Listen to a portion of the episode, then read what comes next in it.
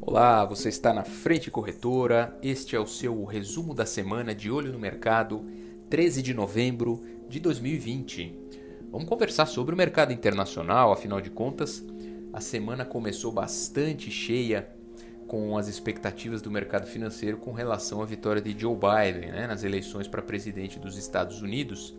E essas expectativas acontecem não somente pela vitória em si, né? Mas também pelo, pelo aguardo aí de uma nova visão, uma nova perspectiva com relação a diversos projetos e ações que estavam paralisados por conta das eleições e especialmente o pacote de estímulos fiscais. Né? Então vamos aguardar aí os próximos passos com relação a isso. Falando um pouco sobre, sobre relações é, exteriores à medida que essa eleição já vai se concretizando em favor de Biden. Né? A mídia chinesa recentemente adotou um tom bastante otimista com relação à divulgação dos resultados dessas eleições, o que pode apontar para uma melhora, uma restauração das relações internacionais e comerciais entre os dois países, essas duas potências mundiais. Os setores de alumínio e aço, por exemplo, apostam em cortes de tarifas é, da, das exportações com a chegada de Biden, já que foram impostas no início do governo de Trump, ou seja, tem se aberto perspectivas positivas para esse setor.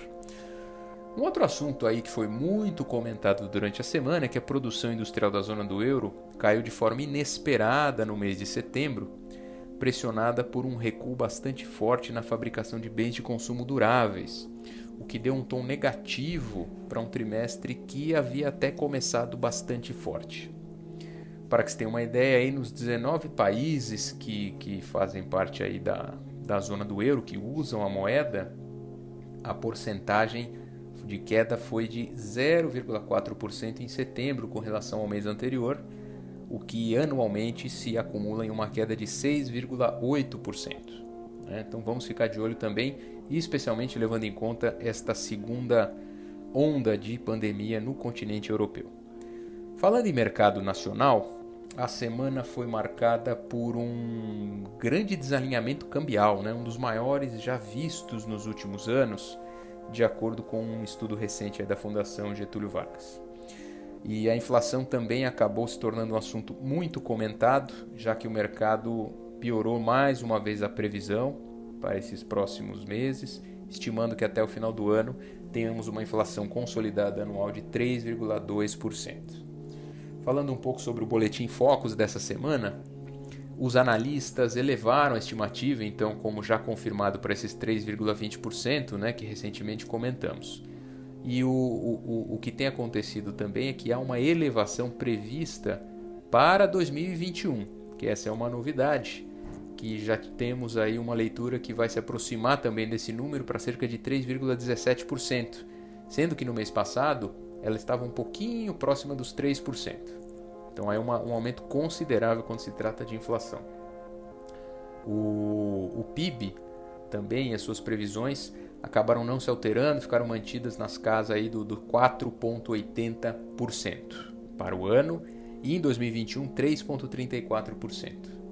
A Selic se mantém nos 2% com relação a 2020 pela 19 semana consecutiva, que já configura aí essa estabilidade. É, falando novamente aí daquele desalinhamento dessa taxa de câmbio que bagunçou bastante o mercado, é, em setembro desse ano nós ficamos com um, um, uma queda de 34,2%, ou seja, o câmbio real esteve naquele mês 34,2% mais fraco do que o sugerido pelos fundamentos que, que, que trabalham em todas as previsões, ou seja, houve realmente um grande descasamento e isso precisa ser acompanhado por todos os especialistas do mercado. Legal? Sexta-feira abriu com o dólar a 5,46. Vamos observar as próximas horas para entender como isso vai se dar na dinâmica dos próximos dias. Fique sempre conosco, vá lá em www.frentecorretora.com.br/blog e até o próximo de olho no mercado, resumo da semana. Dia das eleições americanas e como isso vai impactar no, no próximo boletim e na próxima semana. Tá legal? Fique sempre conosco, vá lá em www.frentecorretora.com.br blog e até o próximo De Olho no Mercado.